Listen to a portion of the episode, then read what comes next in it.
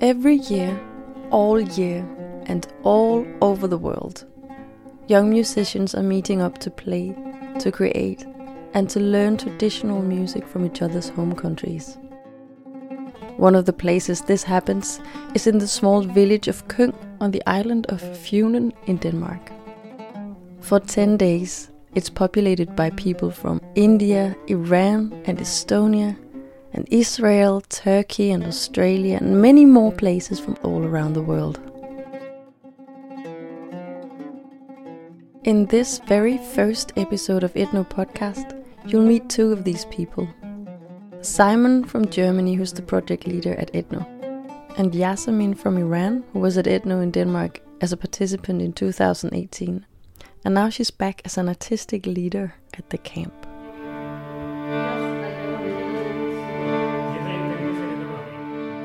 So, what is ethno?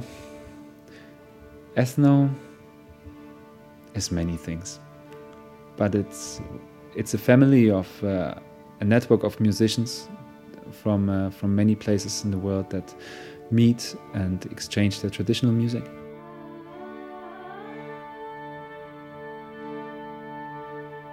My name is Simon. I'm German. Simon Vogt. I'm um, project leader of Ethno Denmark. It's spread over 20 different countries in the world, like India and New Zealand and uh, Brazil, uh, many countries in Europe. You meet in maybe between 7 and 14 days and uh, teach each other tunes.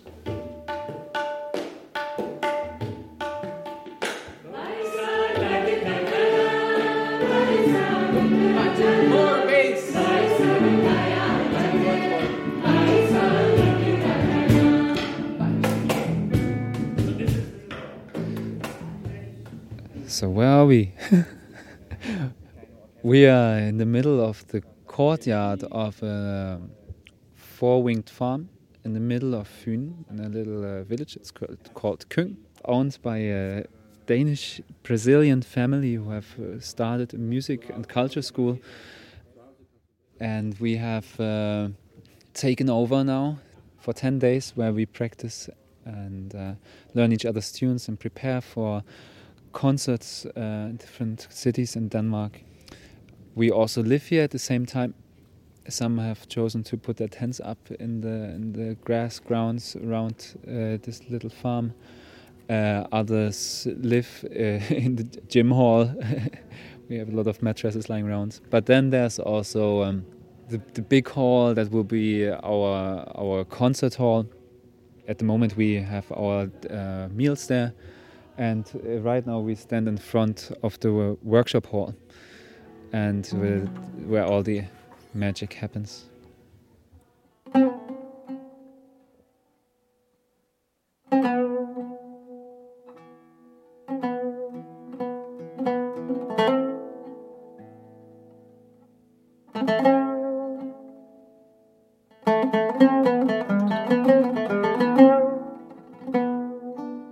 My name is Yasamin Shah Hosseini.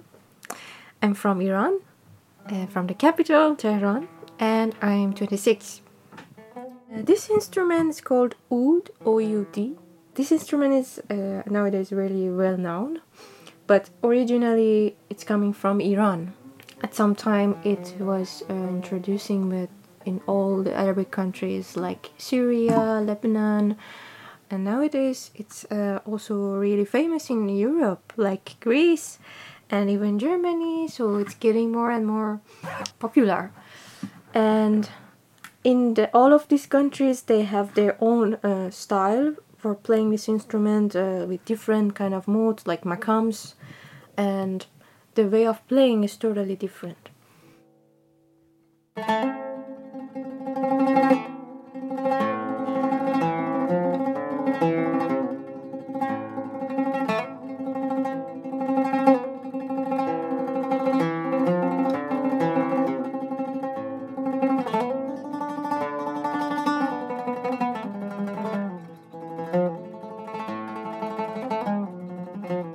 Do we learn the tunes? It's very simple and and very exciting because uh, when we meet the first day, nobody really knows each other. Maybe yes, from different camps, and there's actually a very big network, and people invite each other to come with them and so on. But yeah, so you never know what's going to happen until the delegation comes and presents their tune, and um, we just listen. And after the initial presentation, they break the tunes down in small pieces, and then they just repeat them.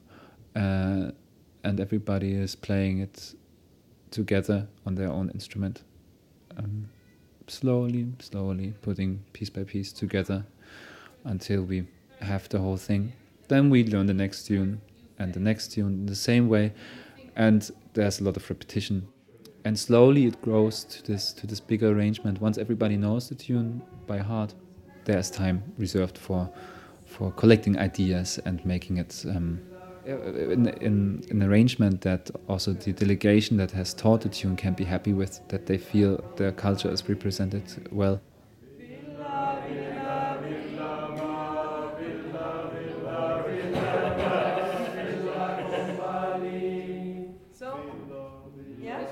This was my first time that I applied for Ethno Denmark as a participant and it was a great experience. Just, this feeling that you you learn so many things and not just about music it's all about culture about the language about the life and the communication and everything was just amazing for me.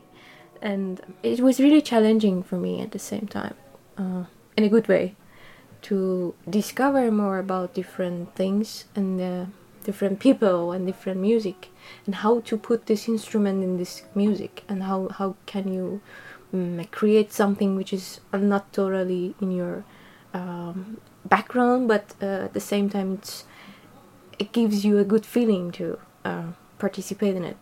When you're here you feel it's not a competition it's not uh, uh to say i'm from this tradition. I have to be really precise with this this this is it. No i mean you you you're here to uh, experience and put the things together and then make music. So uh, you have to be uh, not really uh, traditional. I mean this is not symphonic orchestra so you have to uh, realize that it's just about uh, making music and happiness and enjoyment that that's the thing about ethno i think it's nice yeah. We do it once again.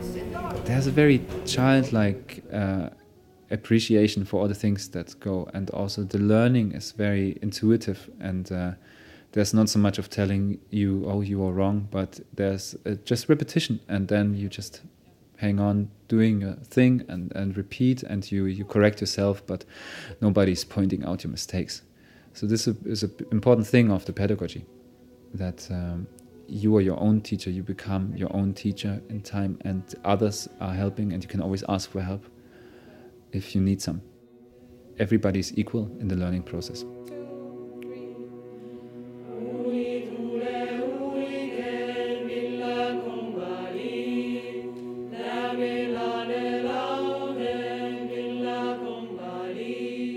Everybody is welcome. It's important to, to open it up for everybody regardless of, of uh, the size of the instrument or the place they come from or background of any sort.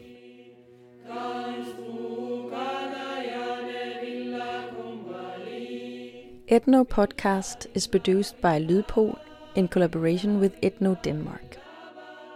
In the next episode, you can hear more about what it's like to be part of the camp with people and music from all over the world.